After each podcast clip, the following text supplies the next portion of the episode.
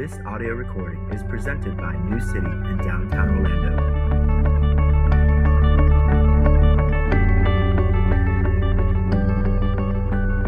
The reading this morning is from Philippians chapter 1 and 2.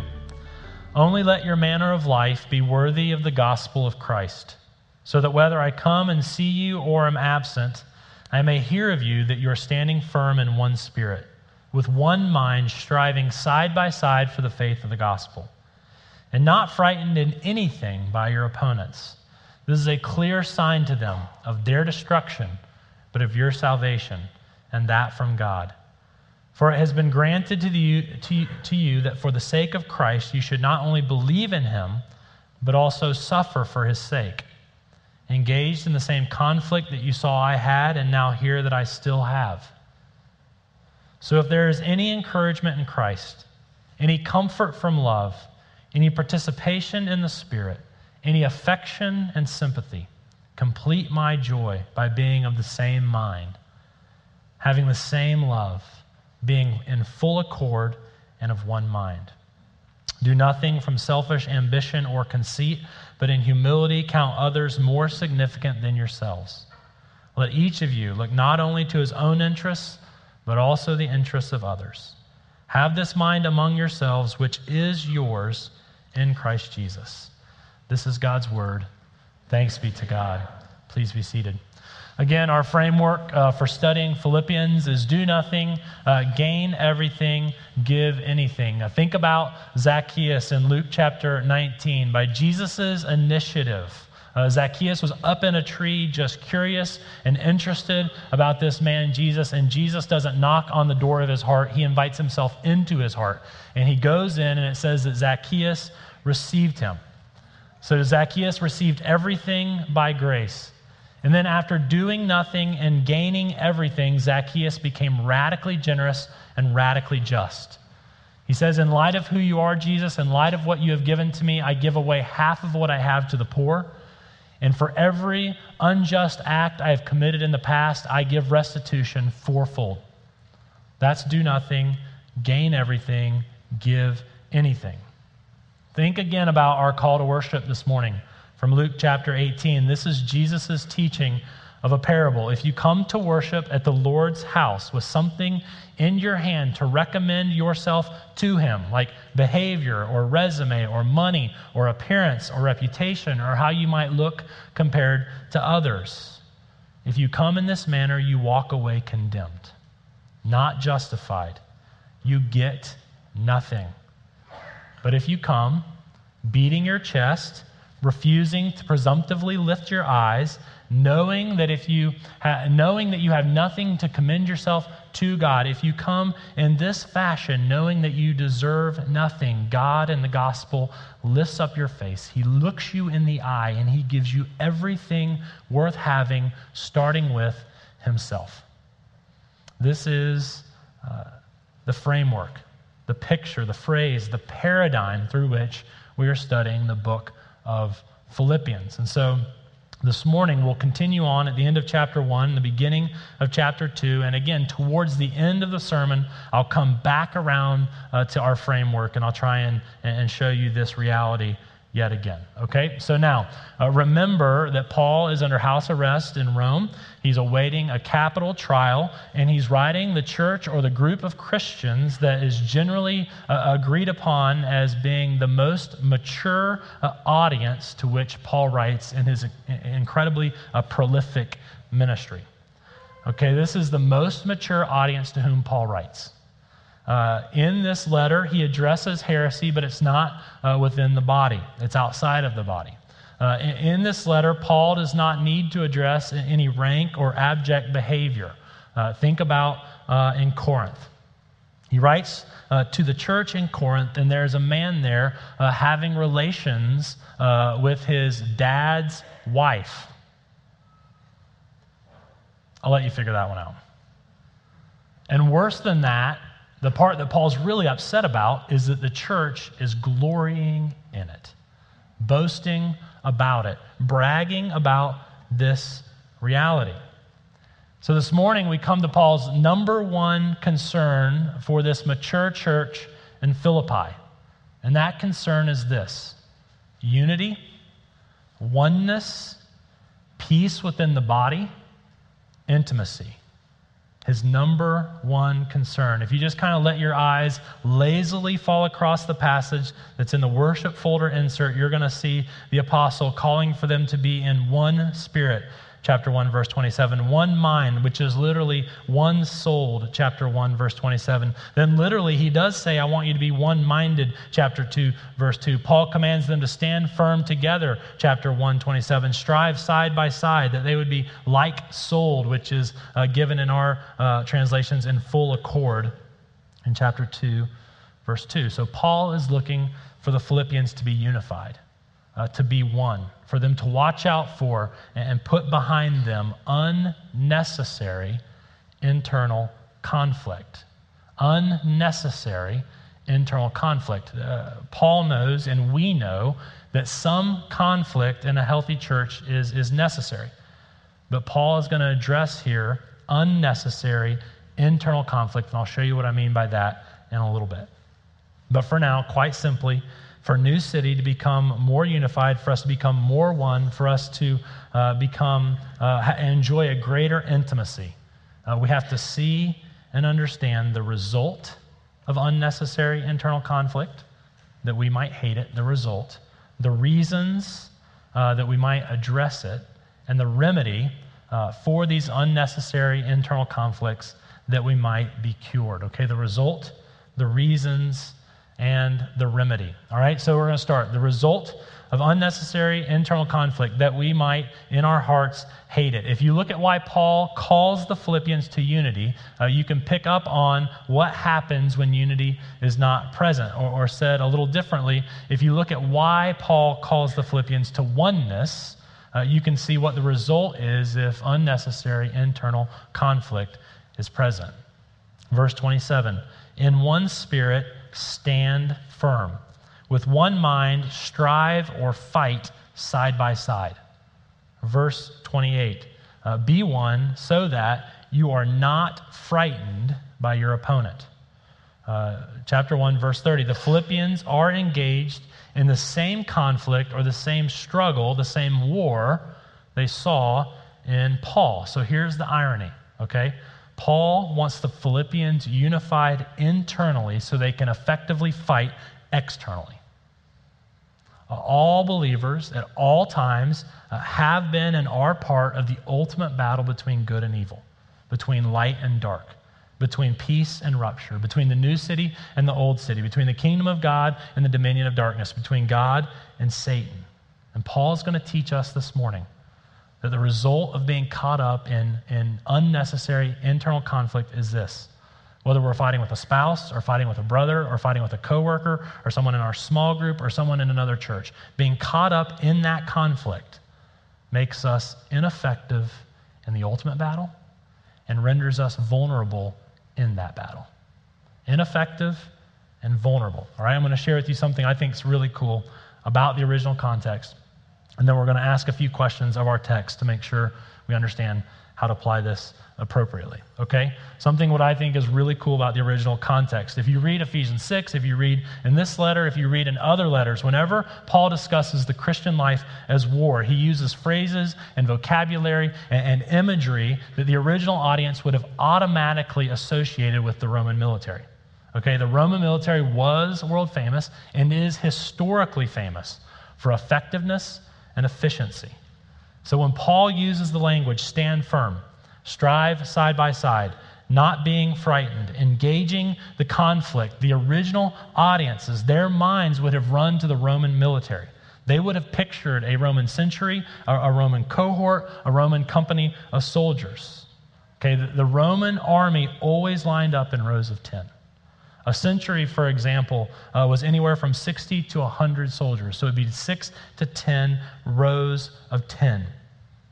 When the enemy would attack with wild and reckless abandonment, the captain or the centurion would call out for the soldiers to not be frightened. Literally, he would say, Don't run for the hills like a skittish horse. Same words that Paul uses in our text. The first row of 10 soldiers would align their shields together, forming a unified wall. The 10 warriors behind the front line would be commanded to stand firm. That should sound familiar. By putting their shoulder into the back of the warriors holding the front shields.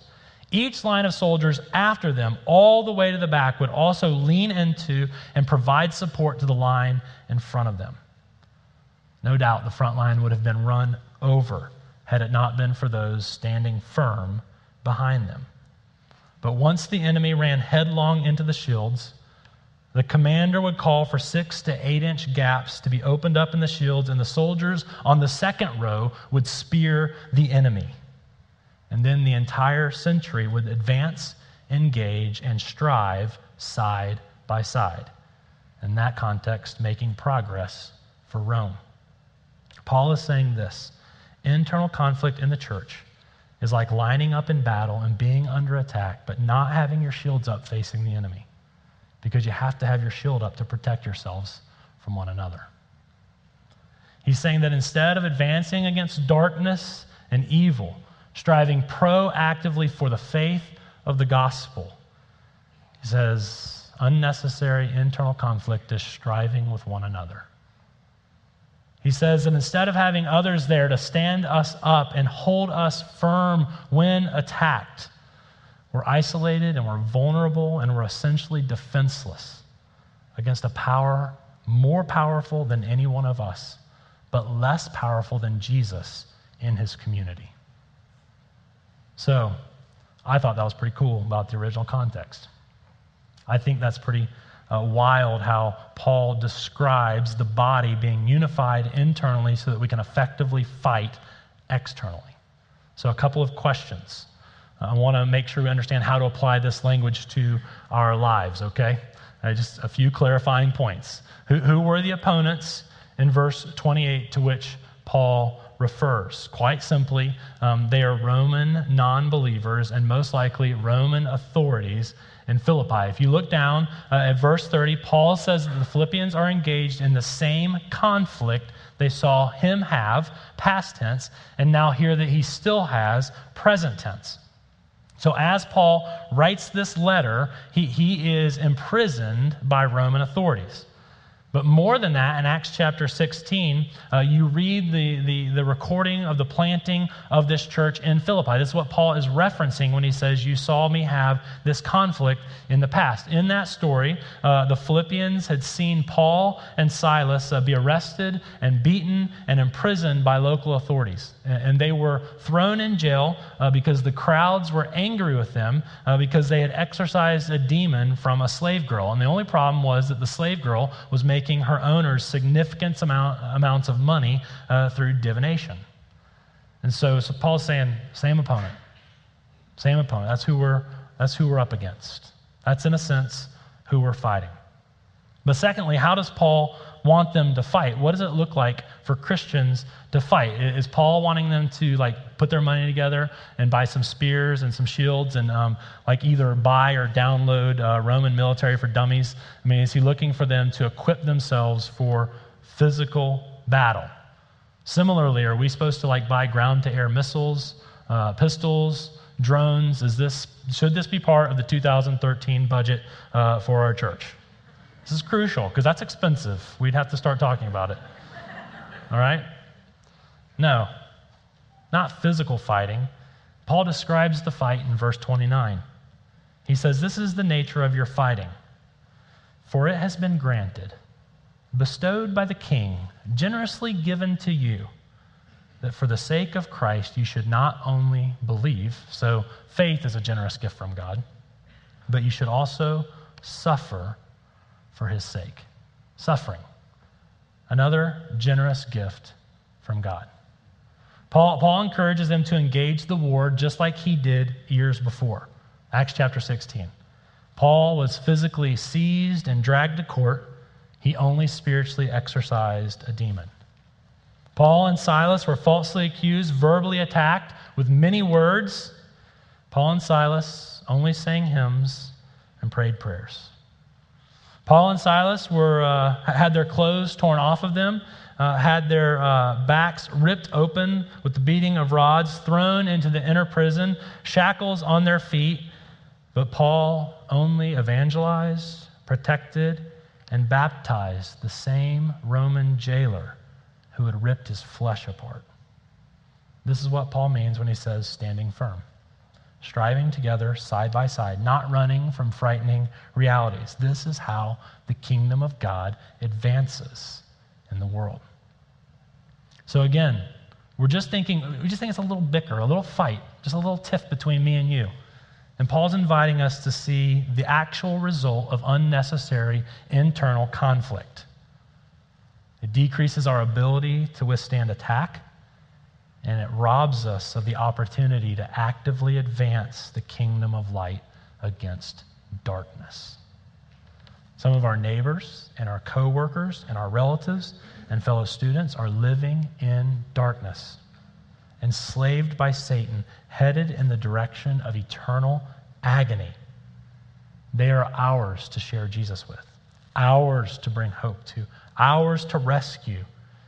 But Paul teaches if we're busy mounting an attack on another believer or defending ourselves from another's attack, we'll have no energy to engage the enemy and rescue the enslaved.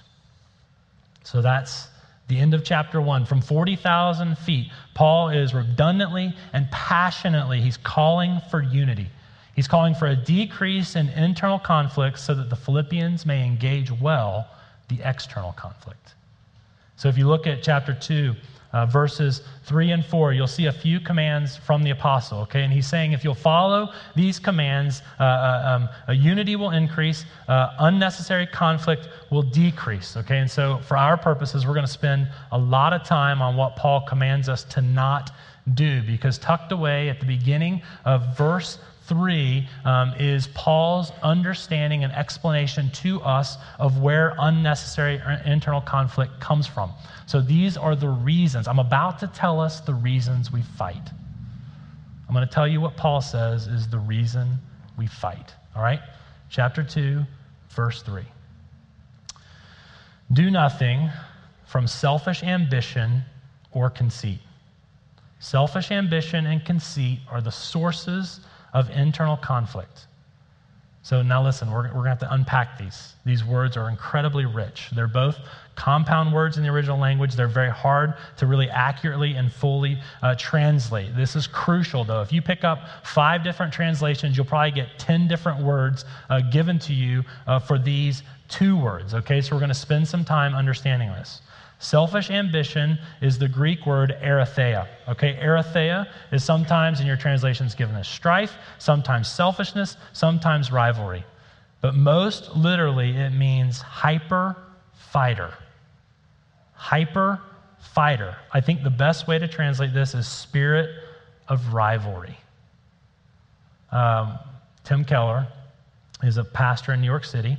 Uh, a lot would say, including me, he's one of the most uh, uh, famous um, and influential Christian thinkers uh, of our time. Okay, I actually prefer his sermons before the year 2000 because I understand them. Um, so I like to listen to them. Uh, and he has one in 1995, and he says this about this word. He said, "It's one thing to fight in order to live, but this is a spirit that lives to fight." There's a big difference between fighting to live and living to fight. The hyper fighter takes everything personally. Nothing is simple, factual, and external. Everything is internal and worth fighting for. Also in 1995, Garth Brooks, which is actually who I was listening to in 1995, wrote this song, Two of a Kind Working on a Full House, to which I was surprised I can still sing every lyric of. And there's one line in there, if you just kind of take it out and divorce it from the rest of the song, uh, it describes hyper fighting. It says, We fight just so we can make up. There's a difference between fighting to live and living to fight. A while ago, I was leading two friends uh, through premarital training. One of them said this, it was incredibly profound. She said, I've recently realized that God wants us, the couple, to be on the same team. But I think my paradigm for this relationship is competition. As if the two of us are on opposite sides engaged in a struggle. And then they looked at me and they said, Why do I do that? Essentially asking, why are we hyper fighters? Well, Paul says in the second word, in verse 3, why we hyper fight. All of us do it. Some of us passive aggressively, some of us uh, active aggressively, uh, but we all fight. Hyper fighting is a pattern of behavior. The word is a pattern for behavior. The next word is a heart reality in which the hyper fighting is rooted. This is why we fight. The word is given as conceit. But again, it's a Greek compound word, keno doxia. Doxia is glory. In the Bible, glory means weight, weightiness, uh, to matter, to be significant, to be internally solid, to be something valuable that lasts forever. Keno means empty, hollow, useless, and vain. One of the oldest translations, I think, gets it best when it calls this word vain glory. Now, we hear vain and we think, oh, proud. That's vain as an object. But vain as an attribute means useless and empty and worthless. Empty glory. Glory, hollowness. Glory, hunger. Quite simply, Paul says we hyper fight because of a deep emptiness at the core of who we are. Conflict that is necessary advances the whole, unnecessary conflict advances me. So when you take these two together, Paul is saying that the unity of the body is endangered by men and women who fight in order to establish their identity, who argue for the purpose of achieving their value, who engage conflict in order to prove their, their weight, in order to display their importance. So all of us, to some degree, exhibit this spirit of rivalry uh, this empty glory, but there are a few who epitomize this well. In school, it's the bully. In, in our workspace, it's two members of the team constantly fighting and wrestling and arguing, not in order to make the company great, but in order to make themselves great. And we think they're so full of themselves. And Paul says it's really because they're empty at the core. In small group, this is the person who always has to have the, unless it's the pastor, okay? it's the person who has to have the last word, has to be heard and understood and right, who has to correct everyone else or restate what has already been said in a more clever way. The person who wants to bring up a theological debate no matter what the topic is. I mean, you could be talking about your recipe for guacamole and they'd be like, that reminds me of predestination. What do you think about predestination? Let's wrestle this out. More personally, hyper fighting and vainglory is when I will debate with Trisha, when I will argue with her. And there will come times in those arguments, rarely, not recently, rarely, that I'll realize that a certain point that I have is not true or not right. Or sometimes I realize I'm wrong in total. And at those times, why don't I just give in? Why don't I admit it? Why don't I own it? Why don't I just say, you know what, let's just stop and know that I'm wrong and let's pray for our kids? Why do, why do I keep fighting? What matters most is not the truth or reality or relationship, but whether or not I win. Because by winning, I think I can fill up the weightlessness of my heart, the emptiness of my core, the eternal anonymity of my identity. Oftentimes, I'll go home. I try every week to go home and find time uh, to pray for sermons. And I pray, frankly, uh, that the Spirit um, would guard um, Satan and not allow him to steal from our hearts the seeds planted. I will pray um, that if anything was true and good and beautiful, that your heart would grab a hold of it and enjoy it. That if I say uh, of the things, the many things I'm sure that I say that are wrong, I pray for God to kind of hit the delete button on that part of your hard drive. But, but I often have to repent for pug pugnacious preaching. Pugnacious preaching is preaching to fight. That's just wrong. It's just gross. I mean, I, I, remember, this is how sad my life is. I remember when I used to just get to repent for abject, horrible things. Now I have to repent for abject, horrible things and pugnacious preaching. It's horrible. In a sense, Paul is saying that the spirit of rivalry is not sourced in someone having too much of themselves, but in having no self at all, in having no glory at all, in living as if we have no weight, no glory, no matter, no matter, M A T T E R, significance. Or is that A R?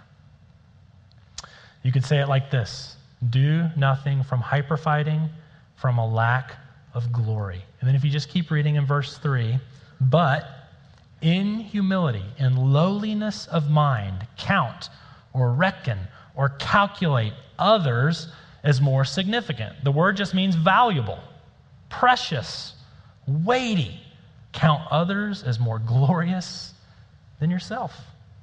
Verse 4 Let each of you look not only to his own interest, but also, and more so, to the interests of others. So if you just work your way back up through the text, this is what we've covered so far. Paul, Paul is saying this You need to be unified and one in order to fight well the fight that matters. And in order to be unified, you can't hyper fight from a deep individual in, uh, internal emptiness. You, you can't live to fight in a clamoring for identity and worth. But instead, go ahead and calculate others as more valuable than yourselves.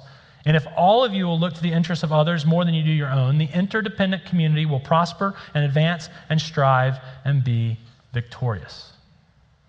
So there you, there you have it. The result uh, is being pummeled from the inside and the out. And the reason is hyper fighting flowing from glory hunger. All right? So, what's the remedy? Remedy? How, how, how do we?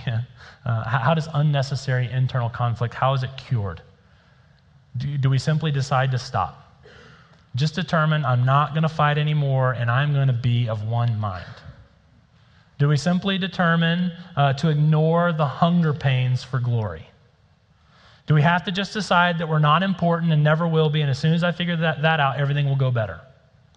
Do we have to just deal with the fact that we have no identity and never will? Do we have to just get used to the, the flightiness of being foam on the wave, and as soon as that happens, everything will get better? That can't possibly work. Here's the problem you were created for glory. By design, we ache for solidness. Made in the image and the likeness of God, we long to be eternal. We long to matter. We long to be something other than peripheral. We lo- in our blood is royalty. That's why you can't just decide to not matter. So, what's the remedy? Is the solution in me validating you and you validating me? That we'll just validate one another. And as long as we, we truly seek the interests of one another more than our own, we're going to be okay. That would be like uh, me giving one of my children a water pistol and asking them to fill up uh, the Grand Canyon. Won't work. The vacuum inside of you and me is God sized. A human cannot fill it up. What's the remedy? Does Paul give us any instruction? What's the guidance? What's the hope? So look with me at chapter 2, verse 5. Just after, don't seek yourself, invest yourself in others. Paul writes this Have this mentality, this mind, this attitude among yourselves, which is yours in Jesus Christ. So, next week, we're going to talk about what this means. It means so much more than this, but Paul um, is at least saying this that what he asks us to do for each other, we have done for us and in us by Jesus. That God never asks us to do anything that He hasn't done for us in Christ, and He never asks us to do anything that He's not going to do in us by His Holy Spirit. So if you go back to verses 1 and 2 of chapter 2, you're going to see this explicitly. Go there if you would. So, if you have any encouragement or strengthening in Jesus Christ, if you have any comfort uh, from agape, Father love, if you have any koinonia, fellowship in the Holy Spirit, uh, in summary, if you've received any affection and mercy from God, complete my joy by being of the same mind, so have the same mentality, have the same love, the same love as God. And now he says, be in full accord with one another and of one mind with one another. And then he goes on, do nothing from hyper fighting and glory hunger. Why? Because you don't lack glory and meaning and identity and weight. You have more than you know what to do with. You just don't know it yet. Jesus doesn't say, Paul doesn't say, don't worry about your lack of glory. He says, you have more than you can possibly imagine. You're just not tapping into it. In the Gospel of John, in chapter 17, Jesus, um, in what is known as the high priestly prayer, he is praying for his disciples, and then he starts to pray uh, for you and for me, for those who would uh, believe in the future. And this is right before he's arrested and crucified. This, listen to this prayer closely, it's uncanny. Father, I want them to be one, just as you, Father, are in me and I in you so that the world may believe the gospel. So he says, For the advancement of the kingdom, I want them to be unified. Sound familiar?